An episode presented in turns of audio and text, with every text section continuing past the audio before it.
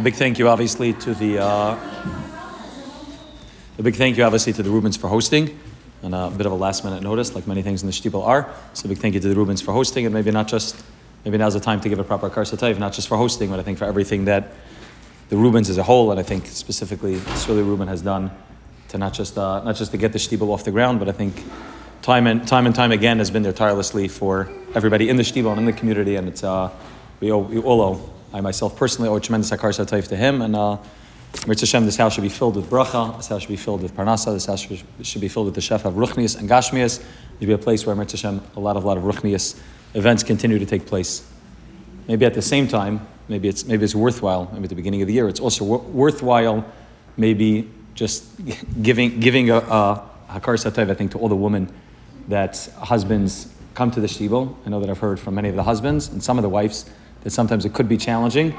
Definitely, I think the hours are uh, the hours are longer, and definitely at times, you know, times the husbands are at the uh, at the shtibel for longer than maybe used to. Maybe it's Shal Shuddis, maybe it's Farbrengens, maybe it's a longer Friday night davening, maybe it's a longer Kiddush Shabbos day, maybe it's trips to uh, Ukraine and Kerestir and Eretz Yisrael. So I just can say from my side of the Mechitza that I can definitely see the tremendous, tremendous growth that's taking place from, from every one of the husbands. It's really, it's phenomenal to see. It's less than two years and just to watch people growing, it's really, it's unbelievable to see. So although I know it's definitely challenging at times, or very often, but at least, uh, at least we can see that the growth is Baruch Hashem taking place and the effort that's being put in and the time that's being put in is, uh, is definitely clearly paying off in Ruchnias in a very, very real way. So, Yeshakach to all of you for all of the time and effort that you put in to allow your husbands to be part of the shtibel.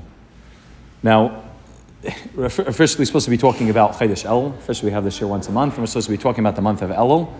And hopefully, we'll discuss the month of Elul, and maybe more specifically, Tshuva, and really the process of Elul leading into Rosh Hashanah, Yom Kippur, maybe all the way to Sukkot, and how, uh, how, the, how the next month or two really plays itself out. So, when we think about the month of Elul, I think that probably most often we think of the month of Elul as a month of tshuva. It's a month of introspection. It's a month where we're supposed to sit and have time to be able to go through our life, to be able to go through our day, go through our month, go through the things in our life that are not so perfect, the things in our life that we struggle with, things in our life that we would like to be better, the things in our life we would like to get rid of, and try to figure out how we can be able to perfect ourselves, how we can better ourselves, how we can turn ourselves into better people.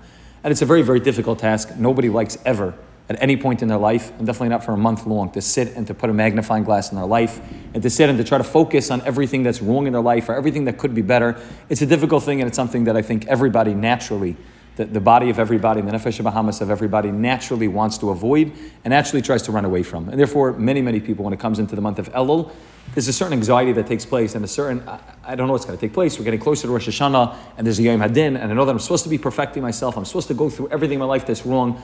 It's a very hard and difficult thing to do, and I don't really like looking at the parts of my life that are imperfect and trying to perfect them. And it becomes a very difficult thing, and many more, maybe more often than not, we tend to just sort of sidestep it up until it gets maybe till slichas, you know, in a short amount of time, till Rosh Hashanah, Aseret Tshuva, Yom Kippur, and as it gets closer and closer to the Yom Hadin, to Rosh Hashanah, Yom Kippur, we're sort of forced to at least make a little bit of a little bit of reckoning to try to figure out where, where we are and where we should be, where we've been over the past year, what we tried to implement over the past year since last El that has failed, that has been successful.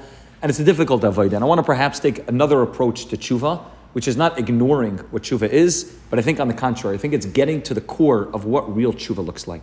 Tshuva is not just about the process of perfecting our lives, and not just about looking at our lives in the magnifying glass, and not just making a laundry list of everything in our life that's wrong and everything that could be better. It's part of tshuva, but that's the external part of tshuva. What we always try to do is to try to peel back the layers and say, okay, that's the external, that's the part of tshuva that we know. We've all known growing up, and we all know that that's what we're supposed to be doing. But let's perhaps take a little bit of a deeper look into what tshuva is supposed to look like, what the core of tshuva is, maybe perhaps where the things that are going wrong in our life, where they come from, what tshuva is, and by understanding really the core of tshuva, the essence of tshuva, the pneumius of tshuva, I think will help us to be able to go into this avodah of Chodesh Elul, Rosh Hashanah, Aseret Tshuva, Yom Kippur, in a way which is much more will be much more successful. I think it will be a healthier approach towards Elul or Shoshanim Kippur, Sukkot, and will be something which I think we'll all appreciate doing and will actually have a real effect. If our whole Elul is just about self-examining ourselves and criticizing ourselves and putting ourselves down for all the things we don't do right, most of the time we avoid it and we don't end up walking out of Elul and out of the year a better person. Maybe we'll make small Kabbalahs that may not last uh, it, it's worthwhile to try to maybe take a different approach so that we can walk out of Elul, walk out of Rosh Hashanah and Kippur Sukkot, being different people and saying that we've actually gained something out of this Yom Nuram and we actually changed who we are as people, we've changed our families, and we'll walk out as better people. So hopefully by peeling back some of the layers, some of the external parts of what tshuva looks like, and trying to get to the core of tshuva, we'll hopefully be able to have a different approach and something which will be a more long-lasting approach and something which will hopefully help us, our families, and you know allow, our, allow ourselves to grow in a real way. So when we focus on what tshuva is, when we focus on the month of Elul, so one would think that if the month of Elul is the month in which we do tshuva, so we would spend every day during Elul saying slichas, which is what the Sfardim do. Ashkenazim don't do that. Ashkenazim don't focus during Chodesh Elul. There's no more tefillas that we say during Chodesh Elul. We don't add anything into davening. There's no slichas that takes place up until really the week before Rosh Hashanah, shortly before Rosh Hashanah. That's the only time we begin really saying slichas. There's no vida that takes place. There's no ashamnu bagadnu. We really don't talk about averis at all during Chodesh Elul. And it's very odd because if the month of Elul is supposed to be a month of when we do, when we're doing tshuva, when we're perfecting ourselves, when we're self-examining, so why don't we find that that's part of what Chazal said to do during Elul? We don't find it anywhere that that's what we're supposed to be doing during Elul. Elul looks like every other day of the year. Elul looks like every other month of the year. Somehow we're supposed to be preparing for Rosh Hashanah, but it doesn't seem like the focus is on tshuva. The focus is on living life regularly, maybe a little bit more elevated. But where do we find that there's a focus on tshuva during the month of Elul? In what way is this the month of tshuva when we don't see practically any avodah, anything that we're supposed to be doing different during the month of Elul than every other month? And even more so when it comes into Rosh Hashanah itself. You know, there's a Saris tshuva, there's 10 days of tshuva, the two first days of the Aseret Tshuva are the first two days of Rosh Hashanah. And Rosh Hashanah, we don't once mention the concept of Averis. We don't say Hashamnu, we don't say Slachlanu, Avinu. We don't talk about the concept of Averis at all on Rosh Hashanah. And there has to be that there's something more to tshuva than just making a list of all the things we've done wrong and saying, Rabban Hashem, I'm sorry for what I've done wrong. Because the whole El, we don't do it besides for doing slichos, we don't do it on Rosh Hashanah, which is the first two days, and the first is obviously going to be the beginning of something is always going to be the way something is supposed to be, and we don't do it during Elul, and we don't do it during, at the beginning of a Seris Tshuva. So it has to be that there's another approach to Tshuva, which hopefully we'll examine, which is another way to do Tshuva, which is not just focusing on that which I've done wrong or that which I should have done right, but focusing on the core and the essence of what Tshuva looks like. So let's perhaps discuss what, what Tshuva really looks like and what the Tshuva of Elul as opposed to a Aseres Tshuva. During a Aseres Tshuva, at least once you get past the first two days, there is a concept of you know, talking about everything we've done wrong and focusing on it. And in Yom Kippur, we focus on this a lot. There's an Ashamnu, a Bagadnu, and we go through the Al where we talk about the list of what we've done wrong. But during Elul, there's another way to do tshuva, which is really the Hakdama. It's the preface to all tshuva that's going to take place during the rest of the Sarismei tshuva and during Yom Kippur. And that's the tshuva of Chaydish Elul. So what is the tshuva of Chaydish Elul? So we know that the month of Elul, really leading up to Rosh Hashanah, is focused on one thing it's what, the, it's what it's called in davening. We say this throughout Rosh Hashanah. What's called Malchus. Malchus means the kingship of the Rabban Shalom. The focus during Chodesh Elul is not simply on tshuva. It's not simply on what I've done wrong and what I should be doing right. The focus during the month of Elul is on one word: that the Rabban Shalom is the Melech, Malchus. That's the goal of Malchus. Now, if we take Malchus and we want to we want to understand what, what it means that we focus on making Hashem into the Melech. Hashem is the king. Hashem doesn't need us to crown him as the king. What does it mean that on Rosh Hashanah we're supposed to coronate Hashem as the king? And during the month of Elul, we're supposed to be working on preparing ourselves not just for tshuva, but really for this concept of Malchus, of preparing Hashem to be the king, of crowning Hashem as the king. What does it mean to be a Melech? So the best way we can figure out what a Melech means when it comes to Hashem is to focus on what Malchus means in this world. Chazal have a lashon. Chazal write Malchus to Rikia, ke Malchus to Ara. That the Malchus, the Melech down here, a king down here, is a mushal, is a parable for what the Rabban looks like up in Shemayim. And if we take a melech down here, what, is, what, is, what are kings involved in? You can see this now in Russia and Ukraine, what's taking place. And you can see this really all throughout the world, and especially in places where wars, wars are still taking place. The goal of a king is not just to live in his kingdom, and not just to be able to rule his subjects and to make sure that everybody has everything they need. Many, many times, what the king wants to do, aside from making sure that his kingdom is doing well, a king always wants to expand his borders. A king says, okay, this is my kingdom. My kingdom, you know, in Putin, my kingdom is Russia. And Putin says, I want Ukraine. Ukraine's another country, it's a big country, it's next to my country, it's a nice country, it's a very large country. Putin says, I don't want to just be the king of Russia. I want to be the king of Russia. I want to be able to push the borders past Russia to go into Ukraine. I want South Korea and North Korea.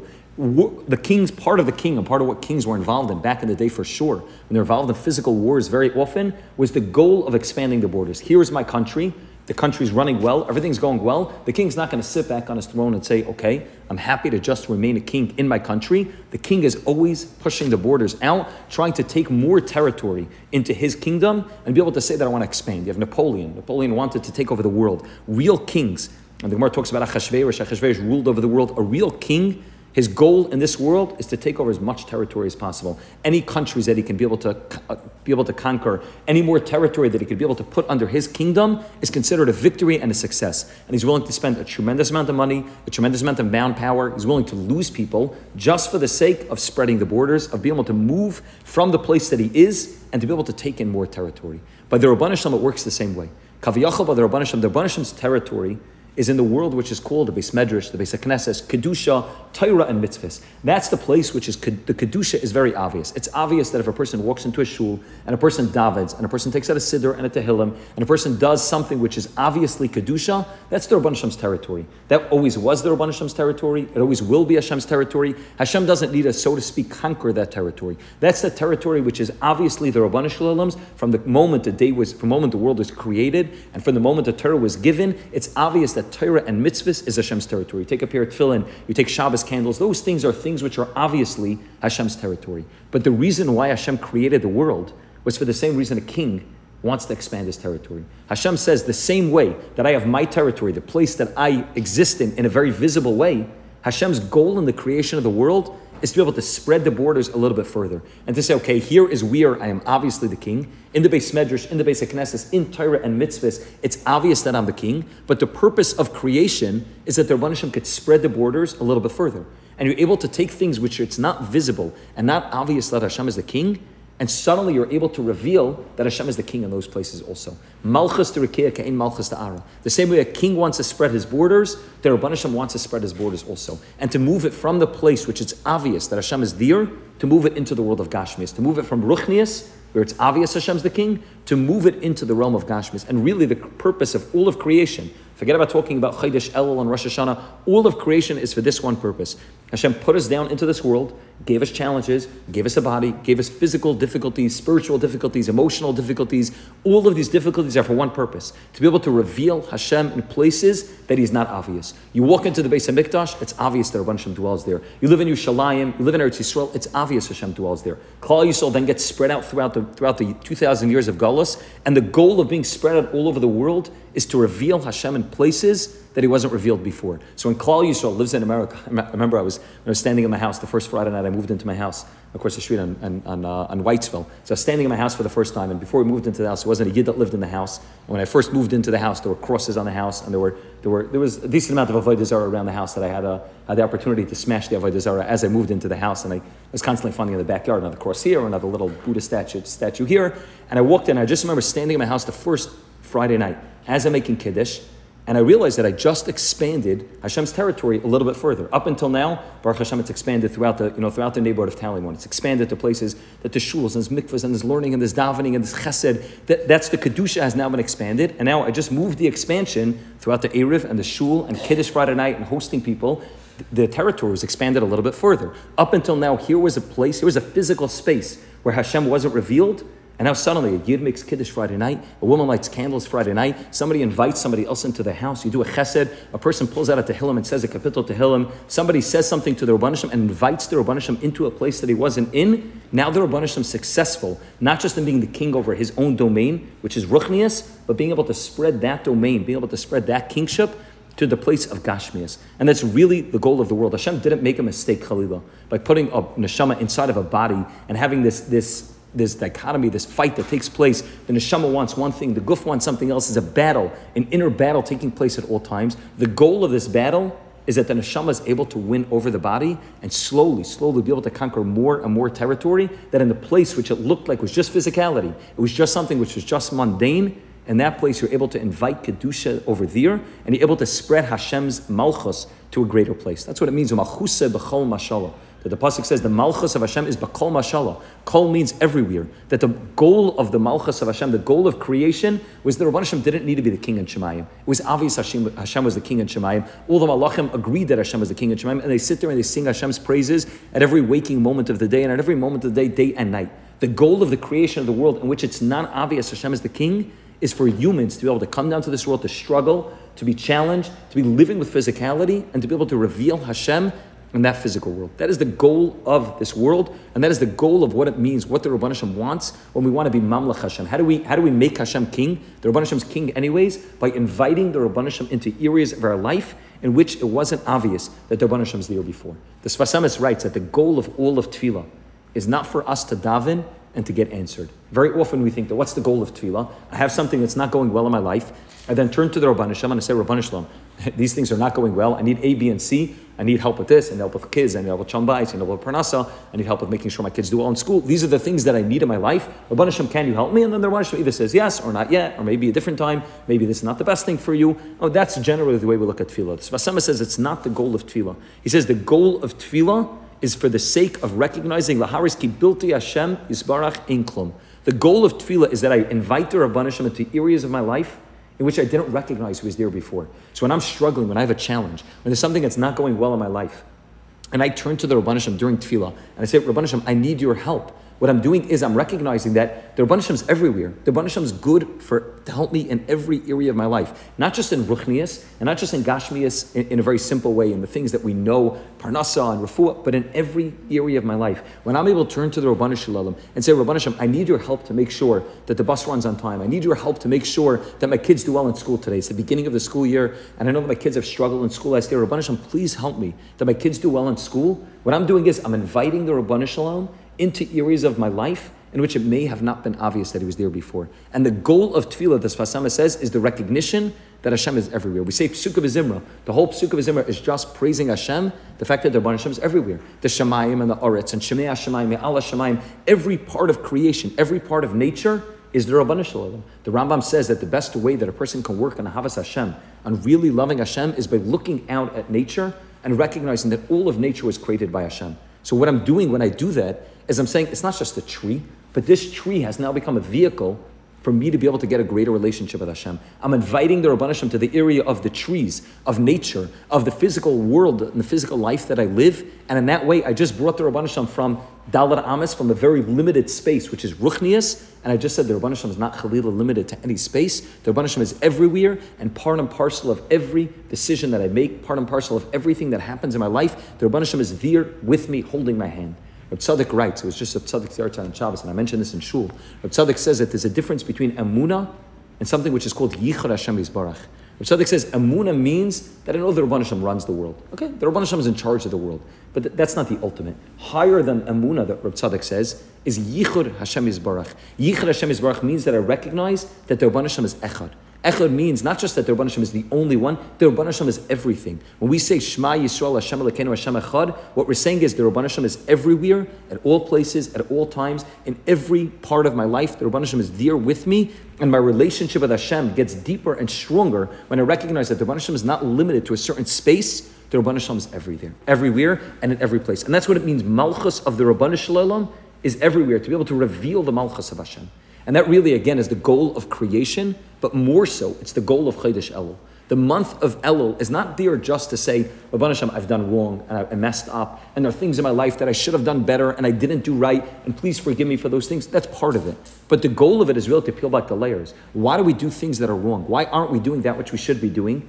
Because the Rabban Hashem is not there enough in our lives. Because we don't feel that the Rabban Hashem is holding our hands at every single second. The Rabban Hashem is with us in every waking moment of our life. And therefore, if we want to really get to the core of what Shuvah is, it's Yichar Hashem Yisbarach. It's the recognition that the Rabban Hashem is everywhere. It's being Mamlech Hashem. It's making Hashem king, not only over the areas of our life, which it's obvious Hashem's there. When a woman benches Licht Friday night, it's obvious Hashem's right there. When a woman says Tehillim or Davins, when a woman's involved in something which is an obvious mitzvah, of course Hashem's there. But to recognize that the Rabban Hashem's there when I'm feeding my kids cereal, to recognize that when I'm in the park, the Rabban Hashem's there, to recognize that when I'm walking down the street, the Rabban Hashem's there, and that's Avodas Hashem. That's not just something which is, you know, a part. This is Avodas Hashem, the recognition that Hashem is with me at every moment of my life. We say in, we say in Ashrei every day, we say Toiv Hashem Lakol, which the simple translation means Hashem is good to all people.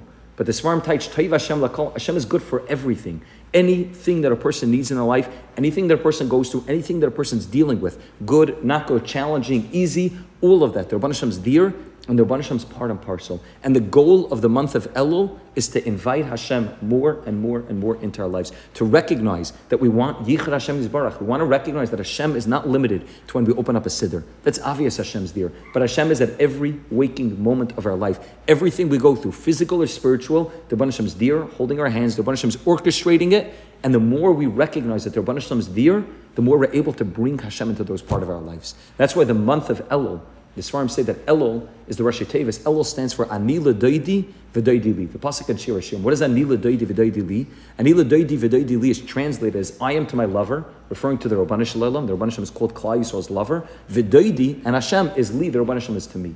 Now, there's a lot of terms that we use for the Rabban Shalom. During the month, during the actual Rosh Hashanah, Aseres Mechuvan and Kippur, we refer to him as Avinu and Malkeinu. Malkeinu means he's the Melech. That means he's running everything, he's ruling everything. Avinu means He's our father. Doidi means something else. Doidi means that there's a relationship of a ish and a isha, of a husband and a wife, kavayachal between us and Hashem. The difference between a father, a king, and doidi is this difference that we're talking about. If the Hashem is my king, so okay, how much do I have to do with the president? How much do I have to do with the mayor? How much do I have to do with the king? Limited. He runs, he may run, make a lot of decisions that affect me in a very, very real way, but how much is my interaction with him? Pretty limited. How much do I have to do with my father?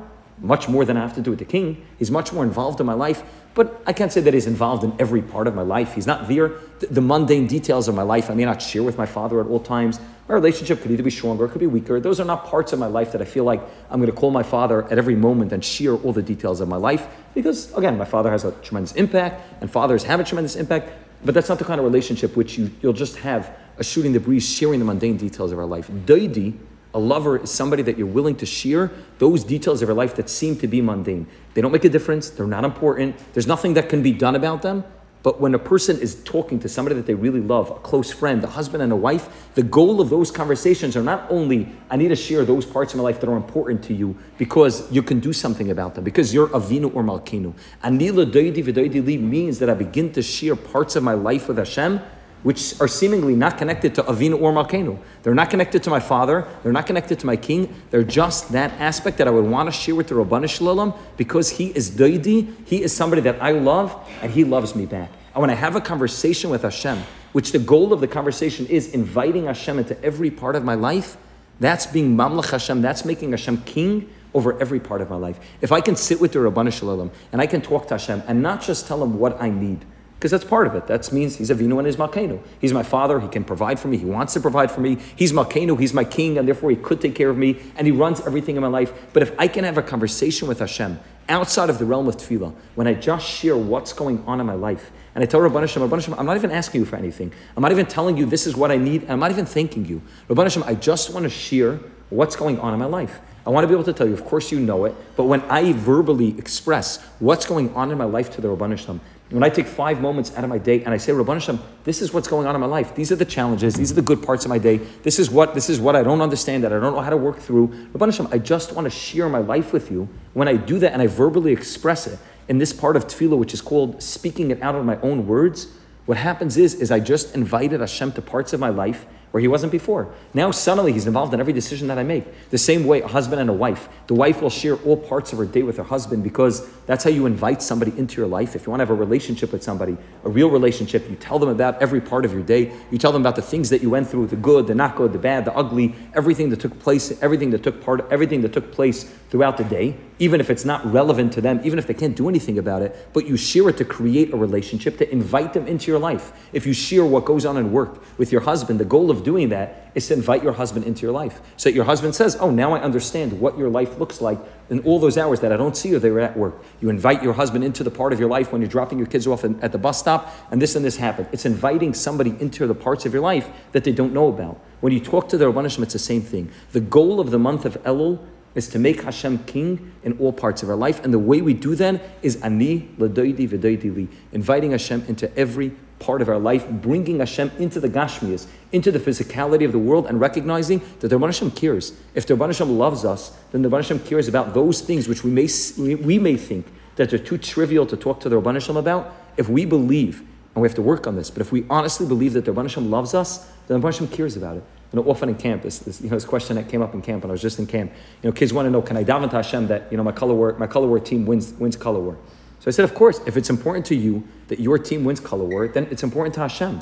Because if you believe that the Rebbe Hashem loves you, then the Rebbe Hashem wants to hear about your challenges in color war. And he wants to hear about the fact that you want to win and that you, you don't like the other team's banner and you hope that your banner is. He wants to hear about all that. Why? Because he loves you and he wants to hear about all of those parts of your life. It's inviting Hashem, not just, Rabban my uncle's sick, please, you know, help my uncle get better. You know, my, my parents need parnasa, please. If I can talk to Hashem about color war, which seems to be very trivial, and it is trivial. And as the kid gets older, hopefully that's not the most important part of his life. But by inviting Hashem into those parts of our life which we think are trivial, what we're doing is we're saying, Rabban you're everywhere, and you're part of my every waking moment of my day. And what we're doing is we're allowing the Rabban Hashem's malchus, his kingship, not to be limited to those things which it's obvious already that he's the king over. We know that the Rabban Hashem takes care of the sick people, and it's only up to him. Only he can heal people. And we know that there are things that are beyond their control that only Hashem, only Hashem's in control of. But when we're able to invite Hashem into those part of our lives that seem to be mundane, trivial, gashmias, they're physical, they're not spiritual. What we're doing is Hashem is now expanding his borders, and Hashem is now becoming a king in areas in which he wasn't a king before. And that's what it means. That's what it means, the, the avodah of Chaydash El. And this is really the ultimate what tshuva is all about. Tshuva means that I forgot that the Rabban Hashem is there. So I didn't do the things that I should have done, or I did things that I should have not done. But when I'm able to focus on why I did the things that were wrong, because my relationship with Hashem wasn't there at every moment, I'm able to get to the core of why I do things wrong, and the core of why I don't do enough right, and the core of how I can improve my life, which is creating a deeper, more meaningful relationship with Hashem at every waking moment of my day so then, yeah, all the other parts of my life will, will get improved naturally.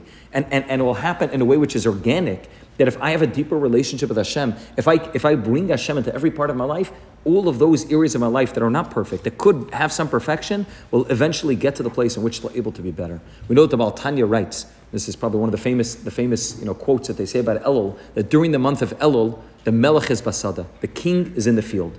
Right? The Baal Tanya writes that the king is in the field. There's songs about that. There's a lot of talk about that. That, during the month of Elul, the Melech is Basada, the king is in the field. What does it mean that the king is in the field? The Baal Tanya explains the king being in the field means this exact thing. The Baal Tanya says that really, if we were able to understand Elul properly, every day of Elul would be a yantif. It wouldn't be a regular day, it would be a yantif. Hashem is revealing His mercy and His kindness to, to Klal Yisrael. It began all the way when Moshe Rabbeinu went up to get the second set of luchais after doing the chet of chet ego. And really, if we would understand Elul properly, then it would be a yantif every single day. But uh, the Baal Tanya writes that the month of Elul is not a yantif. The month of Elul is a month in which the Melech, the king, which is the Rabbanish Shalom, is basada, is in the field. The difference the Tanya says between the king being in his palace and the king being in his field is this exact point. If the king is in his palace, so when I walk into the king's palace, which is the base of Hamikdash, and I'm Oila Regel, it's obvious that Hashem is the king over there. And it's not a chiddush. And everybody's listening to the king because you're in the palace.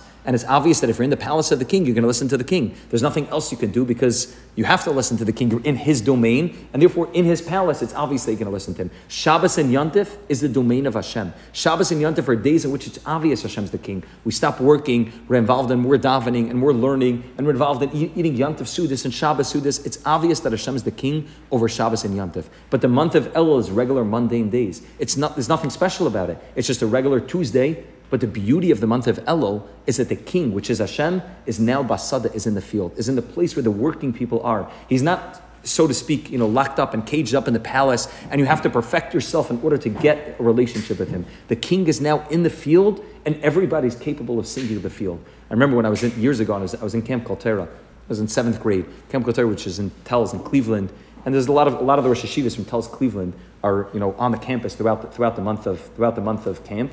I know they're, they're walking around camp. They're in, the, they're in the shul. They're walking around, you know, walking, walking through the, uh, walking through the campus. And there's a, there's, I remember clearly that there's two differences between the way you see the Rosh Yeshivas. There's one way, one opportunity you have to see the Rosh Yeshivas when a lot of times they'll bring the campers in on Shabbos afternoon, on Friday night, you'll go to see the Rosh Yeshivas, and then obviously everybody's wearing Shabbos clothing, everybody's dressed properly, everybody's very quiet. You walk in very, very dressed, you know, everyone's walking in single file. The counselor gives you a big speech before about how to behave, and nobody says anything until the Rosh Yeshiva asks you a question. And the Rosh Yeshiva says a few things in Yiddish, and you listen to him, and you get inspired. But I remember very clearly as a seventh grader that there was another way that we saw the Rosh Yeshiva. Remember Chaim Stein very clearly, he was the Rosh in, in Telz. We would be standing on the baseball field, the middle, middle of playing baseball, and suddenly, as we're playing baseball, the middle, middle of the sixth inning, the Rosh Yeshiva of Chaim Stein walks by.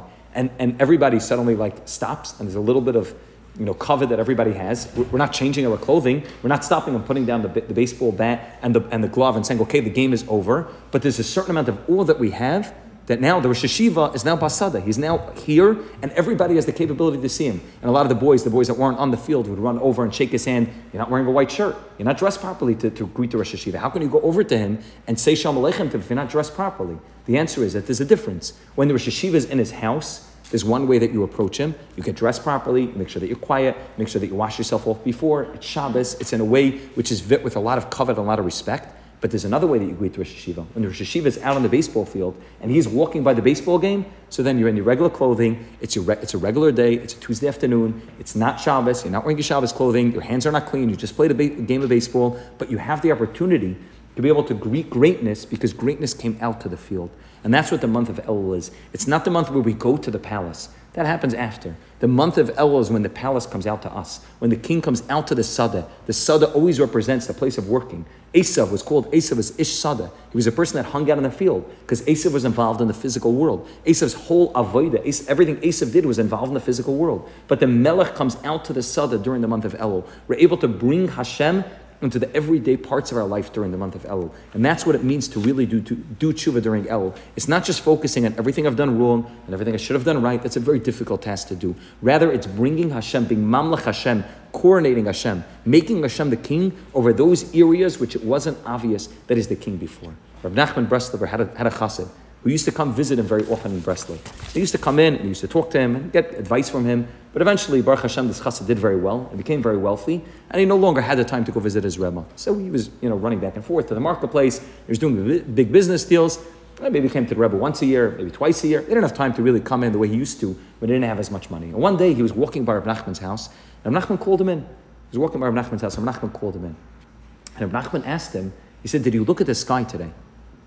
So he said, Rebbe, I'm sorry, I'll tell you the truth. I, I haven't, I'm, I'm, pretty busy. I'm in the middle of running business deals. I haven't had the chance to look at the sky. So Nachman says, look out the window. And he was overlooking the marketplace. His house in Breslov was overlooking the marketplace. He says, what do you see outside? So he said, I see horses and carriages running back and forth. I see businessmen running back and forth. I see the marketplace. I see a lot of hustle and bustle. There's a lot of things happening on. Nachman said, believe me, trust me, that in 50 years from now, there's going to be there's going to be other horses and other businessmen and other shops in this marketplace. There's going to be a lot of hustle and bustle. He says what is here today is not going to be here anymore.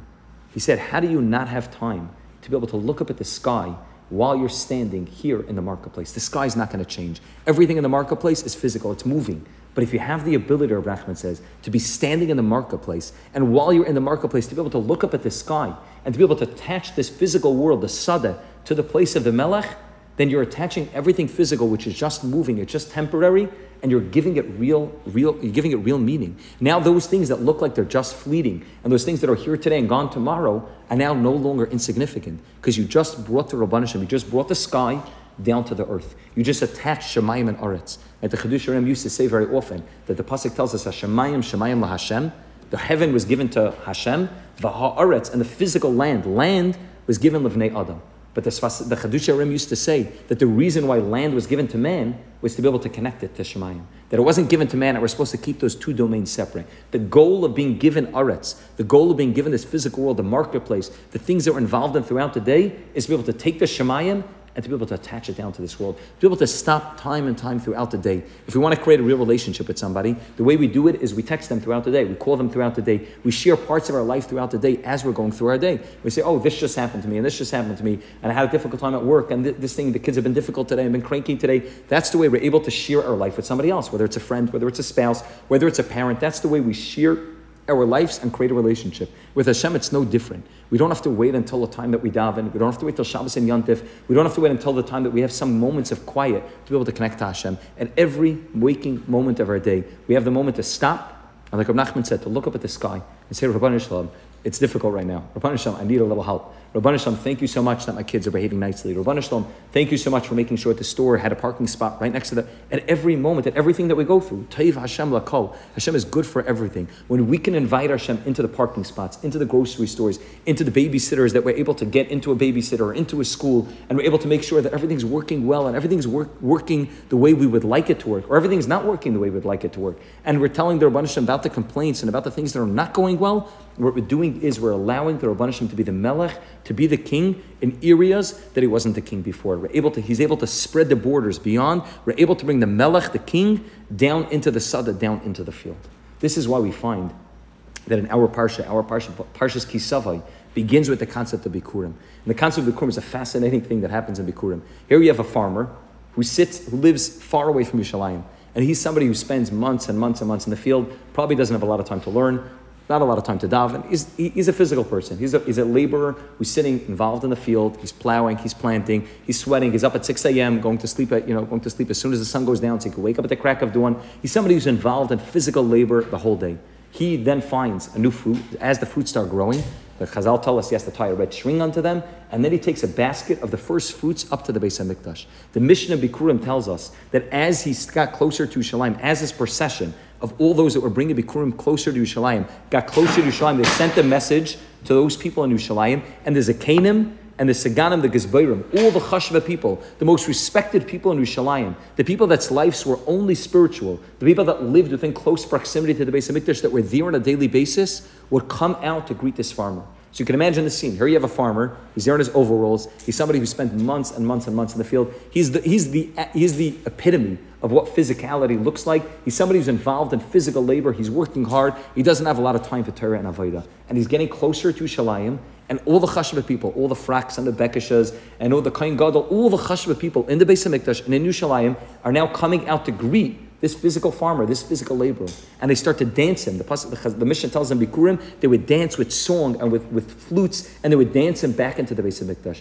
And, and it seems odd. It's nice. He's a farmer, and it's very nice that he's brought his fruits to the Beis Hamikdash. But the chashuva people, the most respected people in Islam, should go out to greet the farmer. What did the farmer do that it deserves the respect? He brought a few fruits to Yerushalayim. But the Mefarshim explained to us that what the farmer did was the farmer revealed the Rabbanu Shalom in a way that those living in Yerushalayim can never reveal Hashem. Those living in close proximity to the Beis Hamikdash in Yerushalayim, they, they, they're able to see the Rabban Hashem in Armoinu Shamalach, in the palace of the king. And therefore, what they did wasn't a chiddush. It's not hard to be holy and spiritual when you're in the Beis Hamikdash, when you're in Yerushalayim, when you're living in close proximity to holiness. But when they recognize that the farmer who lives miles and miles away, hours away from Yerushalayim, who doesn't have the time to learn and daven properly, who's out there in the field day in, day out, is able to recognize that there's a Rabban Shalom and is able to take the fruits of his labor to the base of Hamikdash, they say that's something that we respect. Because what you've done is something that we don't have the ability to do. What the Baal Tshuva does is something that the tzaddik can't do. What the person that's involved in physical world, which is all of us, do is something that the person who's cut off in this physical world can never do. It's revealing Hashem in the field. And what the laborer does, the person bringing Bikurim does, is he reveals the Rabbanu Shalom within the field, within the physical world. And that's the Avodah of Chaydash Elul. It sounds very simple and it sounds very basic, but when a person does this again and again and again, and you invite the Rabbanu Shalom into more areas of your life by thanking him, by asking him, but more, but more importantly, by sharing your life with the Rabbanu Shalom, to spend time just telling the Rabban about what's going on in your life, sharing those parts of your life which you may think are unimportant to Hashem, and you may think the Rabban doesn't care. But if you believe that Anila Daidi V'Daidi that the Rabban is not just Avinu and not just Malkeinu, he's not our father and our king, but he's Daidi, he's our lover, he loves us, he has a real intimate relationship with every single Yid and Klal Yisrael, and he wants to hear about every part of our life so we recognize that everything in our life is now spiritual. There's no separation between physical and spiritual. Everything has become spiritual. And that's the goal of creation, and that's the goal of Chaydash El. And therefore, as we get closer and closer to Rosh Hashanah, which is the days in which we coronate Hashem, we focus on this aspect alone. During the days of Rosh Hashanah, we don't daven at all at all for the, our physical needs. We don't focus on our physical needs. We don't focus on everything we need. It's the days in which we're being judged about everything that's going to take place throughout the year. We don't focus on it. We don't say, Rabban Hashem, this is what we need, and this is what we need, and this didn't go right. All we focus is on one thing. The Rabban Hashem should become the melech on the whole world. It doesn't just mean the whole physical world, but it means my own world, on all parts of my life, on all parts of my world, and everything that takes place throughout me, throughout my day. I want the Rabban Hashem to become the melech, to become the king, to recognize that Malchusai B'chol mashallah, that the Rabban Hashem is everywhere. And that's why the Pasuk says in Parshat Nitzavim that tshuva is loy b'shamayim. Tshuva is not in heavens. Tshuva is loy be'ever ayami. Tshuva is not on the other side, not, not on the other side of the ocean. Tshuva is ki korav elecha hadavar ma'oid beficha ubavav Tshuva is the closest thing to us in the world. Doesn't mean that tshuva is easy. It means that tshuva is in our life already. Tshuva means returning to Hashem. Tshuva means revealing Hashem in areas that He wasn't revealed before. Tshuva, you don't have to go anywhere to do tshuva. You don't have to go to Shemaim. It's not about becoming heavenly. It's not about, it's not about cutting yourself off from this physical world. It's not about focusing on everything I've done wrong. Real tshuva means inviting Hashem into this world and into my world in places that it wasn't before. It's karav elecha hadavar ma'id. It's the closest and easiest thing to do. It just means that throughout the day we look up at the sky doesn't have to be the actual sky, but we look up at the sky, we look up at heaven, we look up at Hashem, and we say, Rabban Hashem, I want to invite you into this part of my life. I realize that this, this part of my life may look mundane, it may look physical, it may, it may, may not look spiritual, it may look like something which is apart from the world of spirituality, but Rabban Hashem, I recognize that you are right here. That Yichad Hashem Yisbarach means, Rabban Hashem, you are part of this part of my life. That you're not separate, you're not apart from this, you are part of this life, the same way you're in the Beis Medrash, the same way in the of Knesset, the same way you're in davening and learning, and in a Shabbos Suda, Rabban Hashem, we're here right now within the everyday mundane things in my life. That's what it means to make Hashem the Melech. And when we do that during the month of Elul, that's real anila li, and that's what it means to make Hashem the Melech. And once we do that, then when we come into Aseres Yemei Tshuva and we ask the Rabbanah Shalom to forgive us and we tell the Rabbanah Shalom all the things, it's so much easier to do. Because now the Rabbanah Shalom is part of my life. Now I have a relationship with Hashem. And now I want to do what the Rabbanah Shalom wants me to do. And now I want to be able to impress the Rabbanah Shalom and be able to do what he wants me to do because I have a relationship with him. I have a connection with him. It's v'doidi. He's part of my life. And when he's part of my life, so I want to do the things that, he, that I know that he wants me to do. When I love somebody, I want to make sure that I'm, I'm fulfilling their every want and every desire. And therefore, it becomes much, much easier to be involved in that, con- in that concept called tshuva. And that's really the way tshuva begins. And really, again, as we said, it's the core, it's the essence of tshuva. It was, and I'll just end with this story because I think hopefully it, it sums up a little bit what we're talking about, which is, again, something which we can talk about you know, for days on end, and something which I think is the core of what it means to be living a life which is pnimius, a life of, of inner work, a life where it's not just chitzonius, we're not just looking at the world as something external. We're able to peel back the layers on this world and reveal Hashem in places that He wasn't revealed before, to peel back the curtain, to find Hashem hiding behind everything in our life. This is what the month of Chodesh Elul is. There was a chassid whose name is Ravam Kalisker. He originally didn't grow up as a chassid, like many of the earlier chassidim do. Did he grew up as a litvak? Not only was he a litvak, he was a chavrusa of the Vilna Gaon, who was you know the, the one who was the head of the head of all the litvaks in that, that at that same period as the Baal Shem. He was a chavrusa with the Vilna Gaon, which to be a chavrusa with the Vilna Gaon means that you're not somebody simple. He's obviously in in Torah learning. He was obviously somebody who was you know a, a genius beyond anything we could comprehend. The Ravam Kalisker is buried in he's buried in. Uh, in Eretz Yisrael, we actually went, we went to Shtivel on the trip. We went, went, went to his kever in Tveria. He's buried there with Ram Kalisker. At, you know, at a certain point in his life, he moved over from being a chavusa of the Vilna Gaon to being a Talmid of the Mezritcher Magid. The Mezritcher Magid was the main Talmid of the Baal Shem Tov. It was Baal Shem was the first generation of Hasidus. His main Talmid that took over was Mezritcher Magid. And the Ram Kalisker became a Talmid of, became a Chassid of the Mezritcher Magid. Somebody asked him one time, what made you make that change? What made you move from being in the world of the Vilna Gaon to moving over to the world of Ravam Kalisker? What made you make that radical change from moving from one world to the other, the world of the Gaon to the world of the Baal Shem Tov? So he said, I'll tell you the truth. He said, for years, I lived in seclusion. I lived by myself. I don't want to talk to anyone because I felt that talking to other people and interacting with other people would be bittul Torah. I sat in my room. I learned either by myself, I learned with the Vilna at a chavrusa, but my day was spent learning and davening at very, very little interaction with the physical world, with the outside world, with anything that wasn't just connected to my avodah right now. Had very little interaction. He said, one day I was walking on the way to the Beis Medrash, and I saw a chassid. There was a chassid, a chassidish guy standing there, and he's purchasing a bale of hay to feed to his horses. And as he's doing it, he screams out loud and he joyously, joyously like sings to himself, Malay ha'aretz kinyanecha. Pasuk that we say in davening, the world is filled with things that the Rabban Hashem owns. Kinyan means that Hashem, things which, which Hashem owns. Malay ha'aretz, he starts singing to himself, Malay ha'aretz kinyanecha. So I go over to him, I say like, what? You're, you're getting, a, getting a bale of hay and you're singing Malay ha'aretz kinyanecha. What, what, like what's going on? So we said it's very simple. The word kinyanecha could either mean things that Hashem owns. Kinyanecha could also mean malay haaretz, that the world is filled with. Kinyanecha, ways that we can acquire a relationship with Hashem. Kinyanecha, ways that we can be kaina, ways that we can acquire a relationship with Hashem. He said the whole world is filled with opportunities for me to be able to get closer to Hashem. So he said, you can look at this as a physical activity. I'm buying a bale of hay to feed to my horses, but he says, I look at this as something spiritual. This is an opportunity. This is a moment for me to be able to get close to Hashem, to daven that my horse likes the hay, that my horse does well, that I'm able to afford buying the hay. This now became something which is physical, and it's molei ha'aretz. I'm able to reveal Hashem, the kinyan that this is also this moment of buying groceries, this moment of buying a bale of hay, is an opportunity for me to get a greater relationship with Hashem. Fine.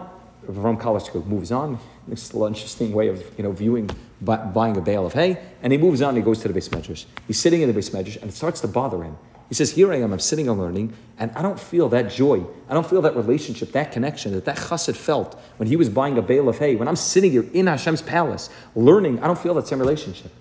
And it bothered him. It started to bother him tremendously. And he's sitting there trying to put his head back into learning, but it's bothering him. He said that simplicity, that joy, that relationship that he felt in every interaction that he had with this physical world, that he felt with Hashem, he said, I'm missing that. He runs out of the beis medrash and he runs back to that place where he saw that chassid and he said, Tell me what's the secret. Where, do you, where do you get this from? Where do you get the ability to be able to, to sing as you're buying the bale of hay something so physical to feed your animal, not to feed your family, to feed your animal? How do you how are you able to be so joyous and find Hashem in that moment? So he said, I'll tell you the answer. The answer is one word, Mezritch. He said, if you go to my Rebbe, the Mezritch Magid, and you go to him, I'll teach you this secret. So Itaka went, and Ram Kalisker goes to Mezritch Magid, and he becomes a chassid of Mezritch Magid. Years later, he ended up meeting his old chavrusa, the Vilna Gaon. And the Vilna Gaon said, listen, you've become a chassid, by, hanging out by the Mezritch Magid. What have you learned? Tell me in one word, in one sentence, what have you learned from the Mezritch Magid that you didn't have over here? What have you learned over there that gave you the ability to be able to see, see the world in a new light? So he said, I learned two, I learned one sentence, two words, and I learned a new understanding what these words mean. He said, the Mezritch Magid taught me is v'chai bahem. V'chai bahem means live with them, but v'chai bahem also means that to celebrate that the Torah was given to man, the Torah was given to humans, to celebrate life and every moment, and every waking moment within the presence of Hashem. And the Rabban Hashem wants us to know Him in all of our ways, in everything that we go through physical, spiritual, emotional, financial, things that we deal with our kids, with, with the buses, with babysitters, things that are so mundane and so trivial that we look at as you know, so insignificant to ourselves and for sure to the Rabban Shalom. The Chai means live with Hashem in those moments. Find Hashem in those moments. He said, that's what the Mezritch Magid taught me, and it opened my eyes to be able to see the world in a new way. Instead of looking at it as a nuisance that I have to go buy something to feed my animals, now I realize it's an opportunity. If, if the Rabban Hashem put me in this world to sleep, to eat, to be involved in physical things, to be involved in so many different things, it wasn't by mistake. It was on purpose. The Hashem put me in this world to be involved in the physical world so that I can reveal Hashem in areas that He wasn't revealed before. To be able to be to be able to spread that malchus of Hashem, the kingdom of Hashem, to areas in which it wasn't obvious that He was a king before. And he said that's what the Mezritch Maga taught me. V'chai Live with the Rabban Hashem at every waking moment of your day. Invite Hashem into your life and live with Him. I think that that's perhaps probably the most important nekuda, most important point we can focus on during Chodesh Elul aside from focusing on everything we've done wrong and right, which is important, we'll get to that during Geseris Tshuva, when we do Al Khair and Hashem, we'll get to all of that. But before that, a preface to all that is creating a deeper relationship with Hashem, is a needle doi dividido inviting Hashem into every moment of our day.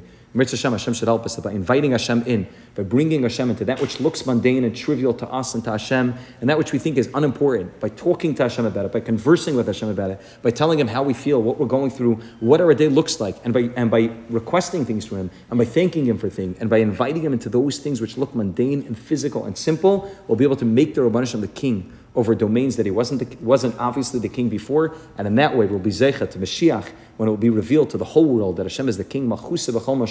Finally, the curtain will be pulled back, it will be revealed that Hashem is the king, which is what we daven for, the whole Rosh Hashanah, and in that way all the tshuva will happen, all the storm ra, leaving the evil will happen, asi toiv, everything will happen in a proper way, and it will be Zeicha to Mitzvah Mashiach, revealing Hashem's presence in every real area of our life.